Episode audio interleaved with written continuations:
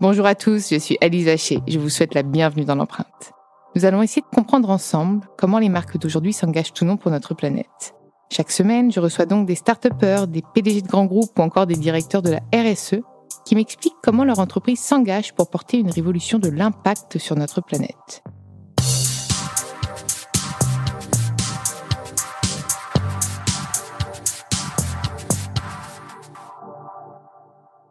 Et avant de commencer cet épisode, je souhaite vous présenter le nouveau partenaire de l'empreinte. When you need mealtime inspiration, it's worth shopping Kroger, where you'll find over 30,000 mouth-watering choices that excite your inner foodie. And no matter what tasty choice you make, you'll enjoy our everyday low prices, plus extra ways to save, like digital coupons worth over $600 each week. You can also save up to $1 off per gallon at the pump with fuel points. More savings and more inspiring flavors make shopping Kroger worth it every time. Kroger, fresh for everyone. Fuel restrictions apply. Families have a lot going on. Let Ollie help manage the mental load with new cognitive help supplements for everyone four and up, like delicious Lolly Focus Pops or Lolly Mellow Pops for kids. And for parents, try three new Brainy Chews to help you focus, chill out, or get energized. Find these cognitive health buddies for the whole fam at ollie.com. That's O L L Y.com. These statements have not been evaluated by the Food and Drug Administration. This product is not intended to diagnose, treat, cure, or prevent any disease. Dans ce nouvel épisode de l'empreinte, j'ai le plaisir de recevoir Gaia Witz, une des associées de chez De Gaulle et Florence, l'un des plus grands cabinets d'avocats d'affaires basés à Paris, et le spécialiste sur les sujets de transition écologique et de tous les sujets RSE. C'est bien ça? Exact. Je suis ravie de t'accueillir dans l'empreinte, Gaia. Merci beaucoup, je suis ravie d'être là. J'ai envie que tu me racontes, euh, toi déjà, qui tu es, puis quel est ton parcours, pour un peu apprendre à te connaître. Très bien. Moi, je, donc, je m'appelle Gaïa. Je suis associée au cabinet de Gaulle Florence et associée depuis euh, plusieurs années et j'y travaille depuis 13 ans comme avocat. Je suis avocat en droit public des affaires. J'interviens principalement euh, pour euh, des clients dans le domaine des énergies renouvelables. Et puis, depuis quelques années maintenant, avec De Gaulle et De Gaulle Florence et Associés, on publie chaque année un observatoire, un observatoire qui réunit des analyses à la fois en matière RSE et aussi en matière euh, d'énergie renouvelable. Donc voilà, je, je suis l'une de celles qui contribuent à faire euh, cet observatoire chaque année. Et ça consiste à analyser l'état de la réglementation, de la législation, mais aussi de la jurisprudence, c'est-à-dire des décisions de justice qui sont rendues ou en cours d'être rendues sur ces deux thématiques que sont la politique RSE des entreprises et le développement des énergies renouvelables en France des questions un peu liées, forcément. Forcément, mais ça m'intéresse. Ça fait combien de temps que tu y es, toi, que tu t'occupes de ces sujets-là? Euh, bah, Ça fait depuis que j'ai commencé, en fait, hein, euh, depuis 13 ans. Ah, donc depuis 13 ans, tu as dû voir une évolution Ouais, complètement. Euh, en fait, c'est vrai que moi, je suis arrivée à un moment dans, dans ce milieu où les énergies renouvelables, c'était vraiment en plein boom. Et Mais à l'époque, c'était pour une prise de conscience ou c'était pas encore vraiment au cœur des enjeux? Bah, tu sais, les, politiques euh, en matière d'énergie renouvelable, elles nous viennent euh, des lois de Grenelle depuis les années 2000. Donc, euh, ce sont ces lois-là qui ont un peu favorisé l'émergence des, énergies renouvelables en France, même si ça existait déjà, c'était à l'état très embryonnaire. Ces lois, elles ont fait que les, projets ont pris une autre dimension. Et il y a vraiment des, belles entreprises françaises qui, ont développé de plus en plus de projets. Et puis évidemment, euh, là-dessus, c'est greffé euh, tout ce courant et ce législatif sur la loi RSE pour les entreprises. Donc ça, finalement, aujourd'hui, ces, deux sujets, ils convergent. Et est-ce que le cabinet a un, rôle justement pour euh, encourager ou pousser ou même euh, accompagner les entreprises Ouais, bien dans sûr. Transition? Oui, bien sûr. Nous, on, on, accompagne tous les jours des, des, entreprises dans ces thématiques, soit parce que euh, elles mettent en place leur politique RSE, qu'elles ont des, des, sujets, des problématiques qui relient, qui, qui, sont en lien avec avec ça, avec cette politique-là. Et aussi, on a une très forte activité dans le domaine des énergies renouvelables. On accompagne tous les jours des entreprises, soit dans le développement de leurs projets, soit dans le financement, aller les aider à aller chercher leur financement pour euh, développer des projets, ou encore euh, des entreprises, par exemple, qui, dans le cadre de leur politique RSE, ont envie de contribuer à ce développement-là des énergies vertes, par exemple en verdissant leur consommation. Nous, on intervient eh ben, au stade de la préparation des contrats, euh, Voilà, dans ce, Donc c'est complémentaire avec une agence de conseil. Oui, je ne sais pas comment interviendraient des agences de conseil. Enfin, il y a plusieurs types de conseils. En fait, ces entreprises, elles ont besoin d'être accompagnées sur le volet juridique et nous, on est là pour ça. Elles ont souvent accompagné sur un volet euh, plus financier, comment monter des projets, comment mobiliser des capitaux pour faire émerger des projets qui seront rentables et qui auront du sens. Et puis, euh, et ils ont euh, généralement des, conseillers techniques s'ils n'ont pas les, compétences en interne, évidemment. Aujourd'hui, quels sont les freins euh, que, que, rencontrent principalement les entreprises, du coup? Au moins que, que, tu accompagnes, toi, dans le... Bah dans ce domaine-là, principalement, enfin, dans le domaine des énergies renouvelables, les freins, ils sont multiples. Aujourd'hui... J'ai l'impression qu'il y en a toujours des nouveaux qui émergent. Oui, c'est vrai. Alors euh, bon, c'est vrai que les lois et les règlements tendent quand même euh, beaucoup. Euh, ils vont plutôt aujourd'hui dans le sens d'un accompagnement des projets. On a l'impression quand même que mmh. depuis, enfin en tout cas moi, depuis que je travaille dans ce milieu-là, j'ai vu une évolution de ces lois et, euh, et, on voit bien que euh, les, les, les, développeurs de, de projets d'énergie ont, ont, ont, un tas d'outils presque maintenant pour, euh, pour développer leurs projets. Donc ça, ça, ça, ça, c'est encourageant. Et oui, complètement. Vraiment, on, voit que les, progrès. Aujourd'hui, on peut se lancer. Ça pour tous les jeunes entrepreneurs qui voudraient se lancer. Au moins, il y a de la place. Ah, c'est porteur. C'est vraiment porteur. Et encore une fois, il y a vraiment des, des, entreprises indépendantes françaises. Alors, il y a aussi des majeurs. Hein. Il y a des très grosses entreprises dont on connaît tous les noms et qui, qui marchent bien sur ces secteurs-là. Il y a aussi des entreprises un peu plus indépendantes, petites, moyennes, moyennes entreprises, qui, qui, qui développent aussi euh, des, des projets parfois innovants, parfois euh, un peu plus euh, classiques, euh, type parc éolien ou parc photovoltaïque, et puis d'autres avec plein d'innovations. Donc moi, moi, je pense qu'il y a de la place pour eux. Après, il y a forcément des freins. En France, on a un beau territoire, on a un territoire qui est pas immense comparé à d'autres à d'autres territoires dans le monde. Cette année, par exemple, notre observatoire, on, a voulu comparer le développement en France à d'autres pays on se rend compte euh, qu'en Arabie Saoudite, par exemple, bah, ils ont des terrains gigantesques pour faire du photovoltaïque sur des, milliers de mètres carrés. C'est pas sûr qu'en, France, on ait les terrains pour faire ça. Donc, euh, je Et en France, aujourd'hui, c'est, laquelle la première énergie renouvelable, finalement? Puisque j'ai l'impression que j'ai. Ah, la première en termes de, en termes de capacité. Je dirais que ça se dispute hein, entre l'éolien et le photovoltaïque. Alors l'éolien, tu sais probablement que euh, ce qui va vraiment faire changer les choses, c'est probablement les projets offshore, ceux qui sont en mer, qui ont beaucoup de mal à sortir, mais qui représentent. Ils font débat. Et puis ça fait débat aujourd'hui. Est-ce que, est que le cabinet fait face aussi à ces débats-là ou pas? Évidemment, tous les hmm. jours, bien sûr. Parce que là, c'est au cœur des sujets. Hein, ah oui, non, là c'est sûr que c'est principalement ça. C'est ce que j'allais, si j'allais y venir, le, le principal frein que je vois aujourd'hui, ou en tout cas l'un des principaux freins à à, combattre, c'est celui de l'acceptation dans les territoires. Euh, forcément, tout le monde n'a pas envie d'avoir une éolienne au fond de son jardin. Moi, euh, c'est bizarre, mais j'en parle avec ma famille. Moi, je trouve ça joli. Est-ce que je suis la seule? Je vais me faire euh, embêter par les auditeurs. mais, sois la seule. mais j'aime bien. Enfin, je trouve ça joli. Non, je suis sûre que tu n'es pas la seule. je suis sûre qu'il y a plein de, plein de gens qui trouvent ça joli. Après, les technologies, elles évoluent aussi. Elles font en sorte d'avoir des, des designs qui sont peut-être plus plus respectueux de l'environnement. Mais voilà, ça a tout un tas d'impacts, bien sûr, qu'il faut analyser. Mais il faut savoir que les développeurs de projets éoliens, que ça soit sur terre ou en mer, ils sont quand même, et, et c'est là-dessus que nous, juristes, on les accompagne très régulièrement, ils sont quand même soumis à une série de réglementations et avant de sortir un parc éolien, on fait ce qu'on appelle une étude d'impact, c'est-à-dire que le développeur, accompagné euh, de bureaux d'études, va vraiment analyser la situation où il veut s'implanter. Et là, il va, il va regarder non seulement le terrain, comment il est constitué, mais aussi l'écosystème qu'il y a autour, donc les, les espèces qui sont présentes sur le site. S'il y a des espèces protégées, il est tenu de le déclarer et il peut mettre en place des mesures qu'on appelle des mesures parfois compensatoires ou parfois il, en vient à la conclusion que c'est pas là qu'il faut s'installer parce qu'on est en présence d'une espèce beaucoup trop rare et trop protégée et que c'est pas à cet endroit-là qu'on va s'implanter. Il a aussi euh, cette étude d'impact, elle porte aussi sur le paysage. Donc les développeurs sont tenus de faire une analyse de l'implantation des éoliennes dans le paysage euh, où ils souhaitent s'implanter. Par exemple, ça se concrétise par des photomontages. On va faire des prises de vue en représentant, en figurant les éoliennes dans leur paysage concret.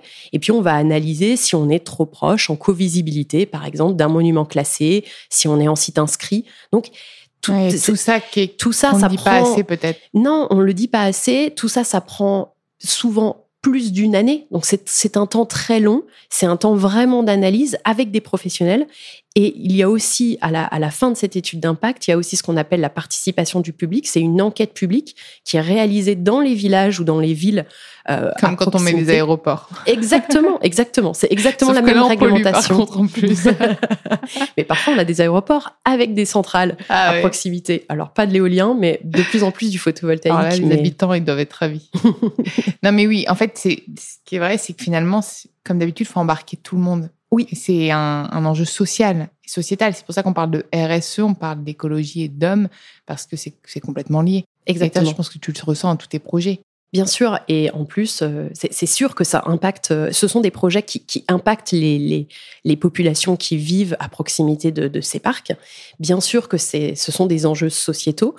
Et, et c'est pour cela d'ailleurs qu'il y a un garde-fou. Le garde-fou, c'est aujourd'hui le juge français, puisqu'il est saisi tous les jours, enfin régulièrement en tout cas, de recours contre les autorisations des parcs éoliens, parce que les populations, elles ont le droit de dire parce que euh, pour une raison ou pour une autre, que voilà, elles, combattent euh, une autorisation donnée à un projet à tel endroit. Et puis ensuite, il y a un débat qui prend place devant un juge. Ce sont toutes ces décisions-là, par exemple, que dans, notre- dans notre observatoire, nous avons analysé au cours de l'année euh, dernière. Donc ça, je pense que c'est un des gros sujets que vous avez actuellement. Il y en a d'autres Complètement. que vous traitez? C'est un des gros sujets qu'on a actuellement. Ah, Vu Euh, les actualités, je pense que ça doit être même peut-être le premier. Hein. Ouais, c'est principalement, euh, c'est principalement celui-ci. On accompagne vraiment nos clients dans tout ce processus-là, que ça soit au stade de, de l'analyse euh, des, des, des lieux, que ça soit au, st- au stade de- d'aller rechercher les, les autorisations, expliquer auprès on, de la on aurait préfecture. quoi comme alternative? C'est ça. Enfin, moi, c'est des questions que je me pose et que je pense que tous mes auditeurs se posent. C'est finalement, on aurait quoi d'autre comme alternative pour une énergie propre? Il va falloir trouver un équilibre, c'est certain. Et c'est ce qu'on appelle le mixte énergétique. Trouver un équilibre entre les ressources euh, de l'énergie euh, atomique, nucléaire, et puis le, ce qui provient des énergies renouvelables.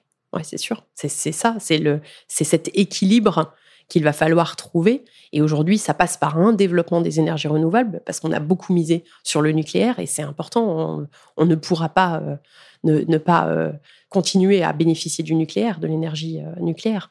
Mais il faut la contrebalancer peut-être. Et parce qu'on va vers une société qui, qui utilise de plus en plus d'énergie, alors il faut trouver des solutions pour ne pas dépendre entièrement du nucléaire ou des autres énergies fossiles qui bien souvent sont importées. Et quels sont les autres sujets que tu accompagnes là en ce moment, par exemple? Honnêtement, c'est principalement ça. Ça m'étonne pas trop. Euh, au quotidien, euh, c'est ça. C'est- en plus, c'est votre cœur de métier, la transition énergétique. Donc finalement, oui, euh, oui, alors non, il y a vraiment un autre sujet qui en passe, mais il y en a plein des sujets. Mais peut-être il y a un sujet qui est important et qui fait le lien entre les énergies renouvelables et les entreprises. J'ai commencé à en parler tout à l'heure. C'est c'est celui de, de, de ces entreprises qui cherchent elles à verdir leur consommation. C'est-à-dire, oui, en plus, c'est très drôle parce que j'allais revenir sur ce terme-là. Verdir sa consommation, ça veut dire quoi? Eh ben, évidemment, les entreprises sont, sont des énormes consommateurs. Il y a aussi des entreprises qu'on dit qui sont d'autant plus consommatrices que- que- qu'elles ont une activité euh, très énergivore. Euh, par exemple, les grands centres commerciaux, par exemple, évidemment, euh, les, les- les grands centres, les grandes surfaces, ou même des, même des industries. hein. Il y a des industries qui, voilà, qui, qui, qui sont très énergivores. Eh bien, aujourd'hui, il y a un certain nombre d'in- d'industriels et d'entreprises qui réfléchissent à utiliser une part de leur consommation, tirer de l'énergie verte, tirer de l'énergie renouvelable. Et parfois même, elles vont plus loin et elles vont jusqu'à chercher à consommer au plus proche, à consommer. Même peut-être être autosuffisant, non Des bâtiments euh, Oui. qui pourraient euh, s'alimenter euh, tout seuls, Effectivement, c'est ce qu'on appelle l'autoconsommation. Ouais. L'autoconsommation, effectivement, c'est le principe que, par exemple, une grande surface va produire sur son toit, grâce à des panneaux solaires, Ouais.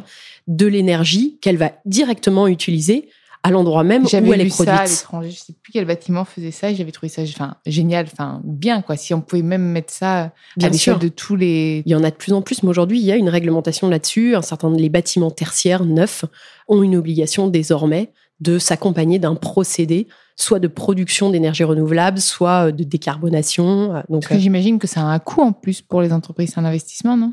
Oui, c'est un coût, c'est un coût, mais pour, pour un certain nombre d'entreprises, elles y voient vraiment un, avantage. D'une part, parce que euh, ça, ça entre dans leur politique RSE, parce que ce sont des sujets qui les concernent. Donc aujourd'hui, elles peuvent effectivement avoir ce principe-là d'autoconsommation, ou bien par le biais de ce qu'on appelle des contrats, des CPPA, des contrats d'achat d'électricité finalement. Elles s'allient, elles font des véritables partenariats avec des producteurs dont c'est le métier de produire de l'énergie renouvelable et elles achètent, au lieu d'acheter comme euh, n'importe quel consommateur euh, auprès de, des, des, plus grands fournisseurs, elles s'allient avec un producteur qui va leur assurer une origine de propriété des énergies renouvelables, avec parfois même des garanties d'origine. Donc ça prouve bien que chaque mégawattheure qui est produit provient de telle centrale à tel endroit. Donc on a comme ça une traçabilité de l'électricité. Et donc vous avez des grandes entreprises aujourd'hui depuis euh, quelques années maintenant, qui contractualisent, donc qui, qui, qui, signent des contrats, ces fameux CPPA, pour avoir une part de leur énergie, une part de leur consommation dont elle sait qu'elle provient des énergies renouvelables et parfois même qu'elles sont tracées depuis euh, bah, tel parc éolien, euh, son électricité, elle est utilisée à cet endroit-là. Voilà. Donc aujourd'hui, la, RSE, ça on le sait tous, c'est vraiment au centre des politiques stratégiques même des entreprises. C'est une obligation, c'est devenu quelque chose euh, d'obligatoire même. Ça avant, ça n'était pas, non Pour beaucoup maintenant, on est, enfin, je pense que c'est devenu incontournable. Il, y a une, il, y a une, il y a une loi, non Oui, tout à fait. Il y, a, il, y a, il, y a un, il y a un corpus légal, effectivement. Il y a, un, il y a une première loi de 2017 relative au devoir de vigilance. Cette première loi, elle a fixé la règle que toute entreprise qui emploie plus de 5000 personnes doit établir et mettre en œuvre un plan de vigilance. Le plan de vigilance, ce sont les mesures qui sont propres à identifier les risques, à prévenir les risques, les atteintes graves envers les droits, les libertés fondamentales, la santé et la sécurité des personnes. Ça, c'est le premier maillon, c'est la loi de 2017. Et puis plus récemment, il y a eu la loi de 2019 relative à la croissance et à la transformation des entreprises. C'est la loi Pacte, qui est bien connue sous ce nom-là. Les entreprises à mission, etc. Qui sont exactement, exactement, c'est ça. Donc il y a des entreprises à la fois qui se définissent une raison d'être, et il y a celles qui vont un petit peu plus loin, qui l'inscrivent dans leur statut. Et puis il y a celles encore qui se donnent le statut de société à mission. Donc c'est inscrit dans leur statut et elles se soumettent et à ça, le cabinet est en charge de, de ça aussi, de les accompagner ah oui, on accompagne des entreprises aussi sur, devenir sur ces sujets-là. Ouais, tout à fait. Ça peut être intéressant pour nos auditeurs s'il y en a qui cherchent à, le devenir. Oui, peut-être. complètement. Ouais, ouais, complètement. quand même beaucoup de, ouais, ouais, tout à fait. Beaucoup de chefs d'entreprise qui nous écoutent. Oui, oui. Et puis on suit de près. Euh, ça aussi, c'était le deuxième volet de, de, notre observatoire cette année.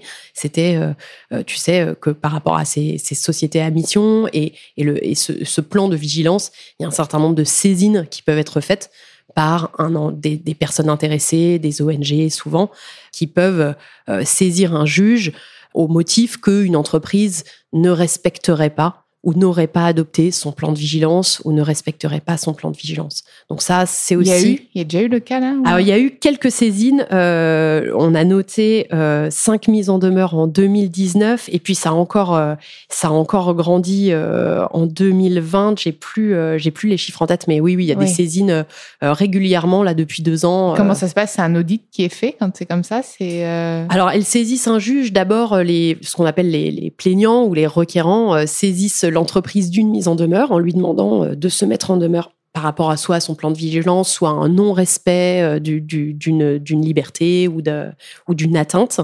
Et, si l'entreprise ne met pas en œuvre euh, les moyens pour le respecter, alors là, les, requérants peuvent porter l'affaire devant un juge.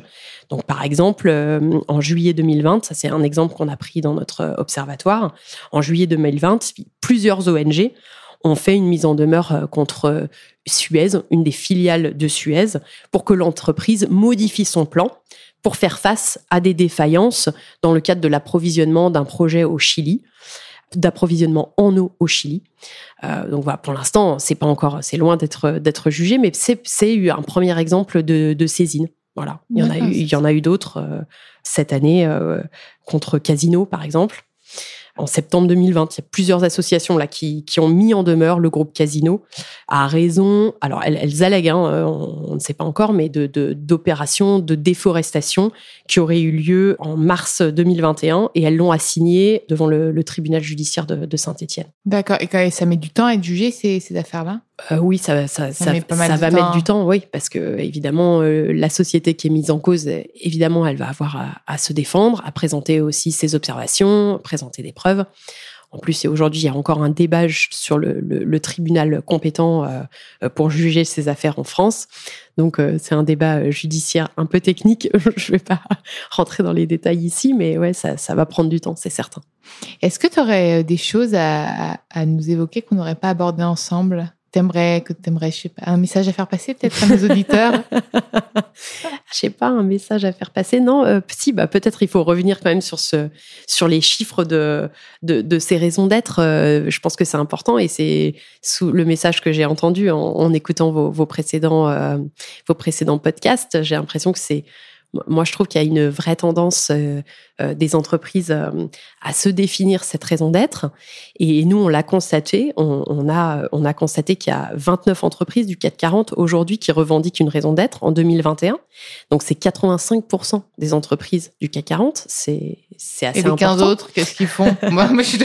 Ouais, mais 85% en, 2021 contre 50 en 2020. Ouais, c'est vrai. Mais, Donc, mais on a tous une raison. Enfin, quand on crée une entreprise, on a forcément une raison d'être ce que je leur dis aux entreprises. Ouais. Vous, vous savez pourquoi vous faites du business. Et il y a forcément, après, faut, faut, faut chercher peut-être la part euh, responsable dans ce business. Mais au fond, on a toujours une part. Alors vraiment, il faudrait avoir un mauvais fond pour chercher à faire du business pur.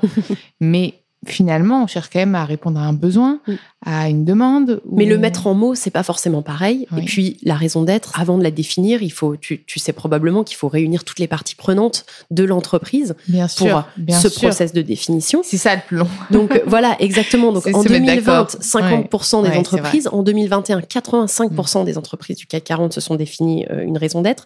C'est assez important, ce qui prouve qu'il y a une véritable tendance que non seulement les chefs d'entreprise, mais aussi tous les membres, tous les acteurs de ces entreprises, que ce soit les salariés euh, ou, toutes les composantes de, l'entreprise, se sentent mobilisés autour de ces sujets-là. Moi, ce que j'ai trouvé intéressant dans les exemples qu'on a pu développer dans l'observatoire, c'est que on constate que chacune, chaque entreprise qui s'est définie une raison d'être, par exemple Engie, moi c'est une société que je connais bien, ou bien Atos ou d'autres, se sont définis une raison d'être qui leur correspond vraiment. Par exemple, Atos, ils ont une, une vraie dimension euh, numérique autour, euh, évidemment, euh, de, de l'informatique. Engie, c'est axé sur, ces, sur, cette, sur cette dimension d'énergie renouvelable, développer les énergies de façon à ce que toutes les populations en bénéficient. Donc, chacune doit trouver et poser les mots sur cette raison d'être en interrogeant l'ensemble des composantes de, de, de, son, de son entreprise. Et puis surtout, après, continuer à agir en ce sens. Parce que ça qui est important, c'est que toutes les actions de l'entreprise puissent être euh, drivées par cette raison d'être. Exactement, exactement. Ça, c'est un premier pas, c'est d'abord de le poser, de le mettre en mots, et ensuite, évidemment, d'en décliner soit un plan d'action, soit des actions concrètes. Chacune euh, y, met ce qu'elle ce qu'elle souhaite, évidemment. Écoute, c'était passionnant. Merci Gaïa. merci, merci à vous d'avoir écouté cet épisode. Vous pouvez retrouver tous les épisodes sur toutes les plateformes de podcast ainsi que chaque semaine sur thegood.fr. N'hésitez pas à liker, partager et commenter le podcast. À très vite.